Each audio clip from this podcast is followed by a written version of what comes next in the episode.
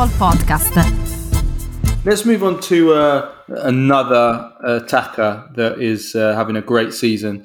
And uh, we're going to do a little profile on Joshua Zirkzee of, um, of, uh, of Bologna, who has really, really exploded this, this, this season in, in, in Serie A.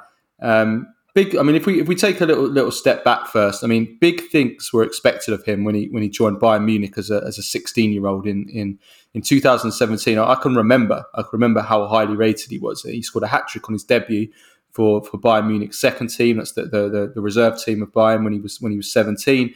He was then integrated into the Bayern first team, and he was part of the squad that won the, that historic treble in, in 2020 during the COVID season uh, and he scored four goals in nine Bundesliga games in that in that season, and and he was tipped by some as being potentially the, the eventual successor to to Robert Lewandowski.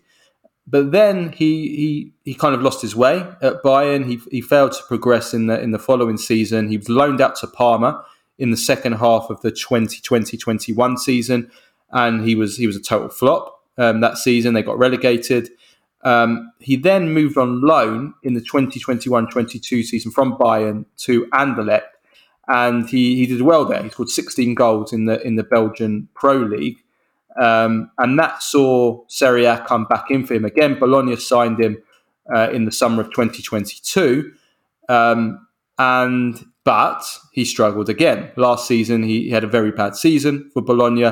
He scored only two goals all season for for Bologna and his reputation wasn't wasn't very high coming into this this this current season. Um, and some some question, you know, whether he would ever you know fulfil that potential. Uh, in fact, I mean, I'll be honest with you, I I didn't see him exploding like this. I mean, if you watched him play last season.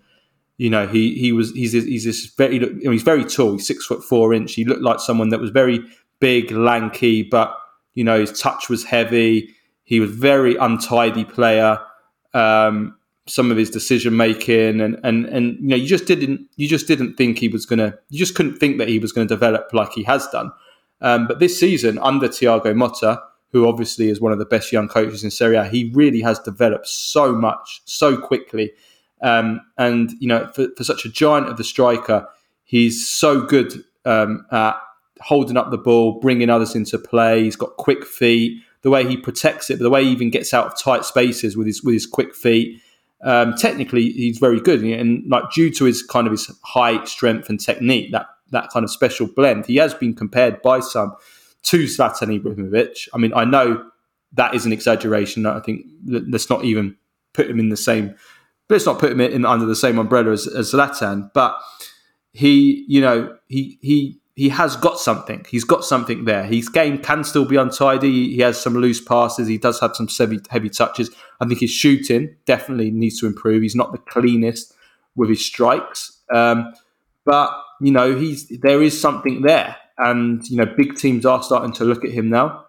Um, and he, you know, he's caused problems this season to the biggest teams in Serie A. He scored that, scored a wonderful equaliser against Inter when the, when Bologna come back from two two uh, at Inter at San Siro to draw two two. He was man of the match in the one one draw at Juventus. He caused them all kinds of problems in that game. He got the assist for Lewis Ferguson uh, in in that game, and he's been a, a, key player for a Bologna team who are, you know, they're threatening to to challenge for a European spot um, this season. So so yeah, he's done a he's done a great. He's done. He's, he looks like a, a, really really. I mean, he's 22 years old, so he, he's young. He, he, looks like a really interesting player for the future, doesn't he, Nima?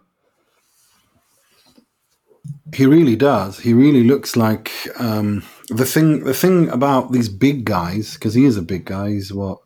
He's six foot four, um, 193 centimeters in in in in, in metric in, in, the in the metric system that that most of the world uses. Um, he he's he's a big guy and he's very technical uh, in the sense that did you see that was it a Sassuolo I think that the way you know he he can his first touch that's the thing about him his first touch can look really bad but then he, he has this ability to do these crazy like insane technical numbers like that goal against I think it was Sassuolo the that that long ball that goes to him, and he just in one movement with a back heel, he takes it down and goes. I mean, it was it was stunning. It's it's it's contender for one of the goals of the season. Um, it was that that just that, that was so so nice to see. Um, I, uh, I, I I don't know what I think of him. I think some the problem with him is I think when he's good, he's like wow, but when he's bad, he's almost unwatchable. Yeah. Um, there's no, it, it's, it's a, you know, and, and that's very typical, I think, of young players, talented players that you don't really know, you know, you don't, they're like, when they're good, they're really good, but when they're bad, they're, you know, you're like, you, you, you just want to like, oh my God. And, and it's, it's, it's a lack of maturity. But to be fair, what you said about Thiago Motta, I think this season, barring that opening game where he was awful, since then, he's consistently played at a good level mm. uh, at a high level, and and he's a very. Because I remember us talking about him after that game. Yeah. we, we were almost laughed. Well, I was. Oh, we it was bad. It was no, it was horrible. He he looked dreadful. I mean, this is what I mean. He he looked like he barely was a professional footballer yeah. at times with his touch and movement. And then you watch him after that, and you know you see again against I think it was against Sassuolo that that goal is just there's not very many players in the world who can score a goal like that. Very, very simply put, which is which is interesting, and, and it's going to be really interesting to see what he does um, this season. I'm going to, you know, you, we're looking at Soulé, we're looking at this guy. There's quite a few young players that are having quite an interesting season, um, and it's going to be interesting to see what his next move is because I think that if he continues like this and he reaches double figures in the Serie A at the age of 22, well, I think the big the, the Napolis and Milans of the world will will probably have a want to have a want to have a closer look at him. Well, that is that's just it. I mean, he, the, I mean, Milan Milan were reported to be interested in him in the summer, and you know they're they're going to need a replacement for for Giroud. So potentially they could look at him again. I know Jonathan David is the is the favourite, um, but Napoli um, have also been linked as, as, as signing him as replacement for for Victor Osimhen. I mean, I don't think he has that killer in him that